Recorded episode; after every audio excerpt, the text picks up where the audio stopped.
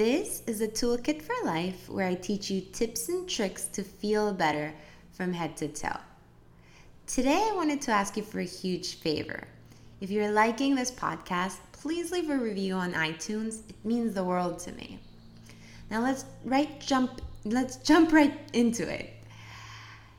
Today I'm going to be talking about what is holding you back. The negative self-talk that says I can't, I will never be able to.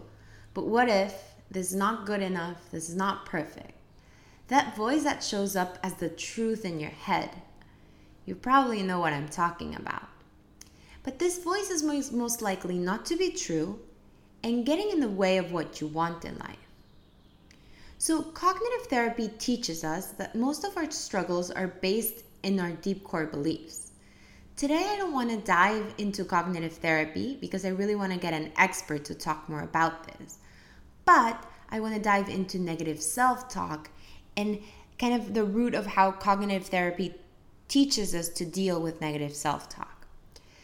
And the first step, like anything, is recognizing these beliefs. So, there are four kind of major belief systems that, that are created in our minds. Um, one is the worrier, the critic, the victim, and the perfectionist. So we have a little bit more of each. Everybody, every one of us is like 40% of perfectionist and the other percent a victim or but we tend to be more of one thing than of the other. And I want to read you a little bit about what each of them is. And the way that I work with this negative self-talk is that I visualize, I imagine myself as somebody talking in my head that's not me because it's not me. Like it's not the deep true essence of who I am.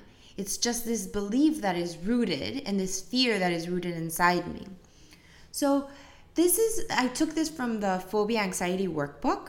Um, and the worrier is the one that causes anxiety. It imagines the worst case scenario. It scares you with fantasies or disasters or catastrophes when you imagine confronting some of your fears. It also aggravates panic by reacting to physical symptoms and associating with anxiety. So think about tight stomach, lightheadedness, sweaty palms. The worrier promotes your fear of what is happening, dangerous or embarrassing. So I like to think about this as Debbie Downer, you know, the, the one from Saturday Night Live. In case you've never seen her, please Google her. She's hilarious. But it's hilarious because it's really taking to the extreme of how our mind can get in our way and how we can be just such downers, literally. That's how it kind of this voice feels like. Then there's the critic. The critic is constantly judging and evaluating your behavior. It tends to point out flaws and limitations and ignores the positive qualities. It jumps on any mistake to make you feel and remind you of your failure.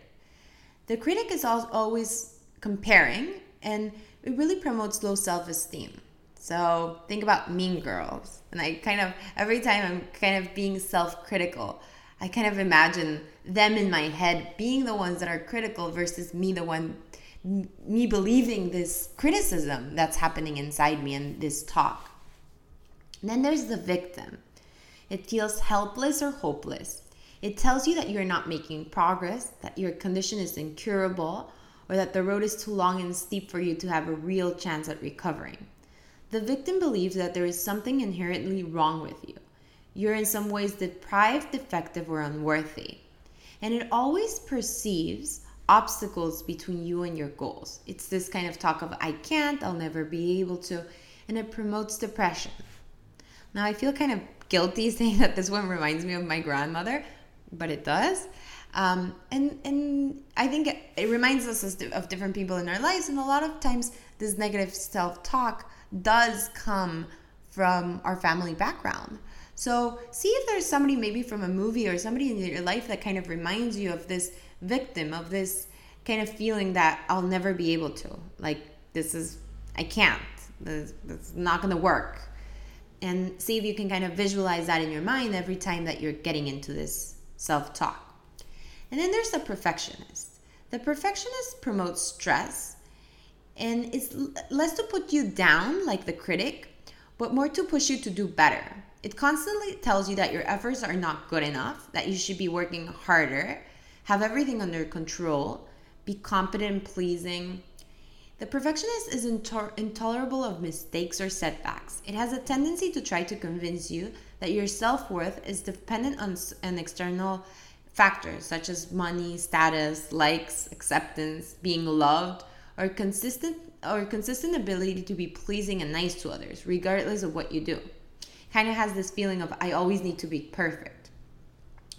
It oftentimes puts others' needs above your own, or prone to burnout, or pushes you to stress in the pursuit of unrealistic goals, or intolerable of mistakes and setbacks. For me, that's Monica from Friends. And kind of every time I'm kind of getting into this idea of this is not good enough. I just kind of go into that imagining Monica being super stressed about something.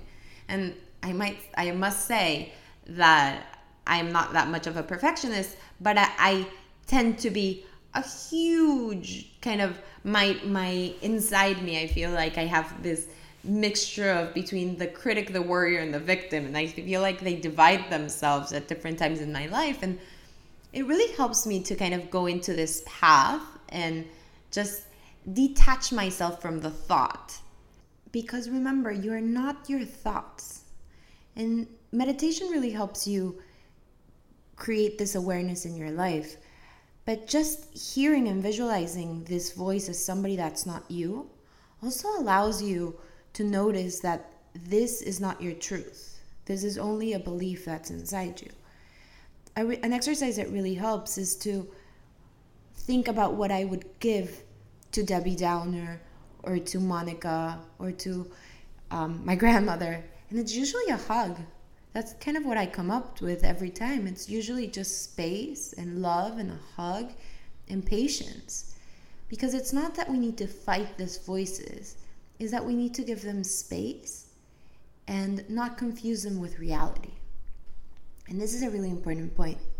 If you're interested in working more on your negative self talk, send me an email and let's talk about personal coaching. It really it is a one-on-one thing for this specific case. If you like this podcast, please leave me a comment below. If there's any questions or anything that I can help do to help you, please let me know. And I hope to hear see you back here next week.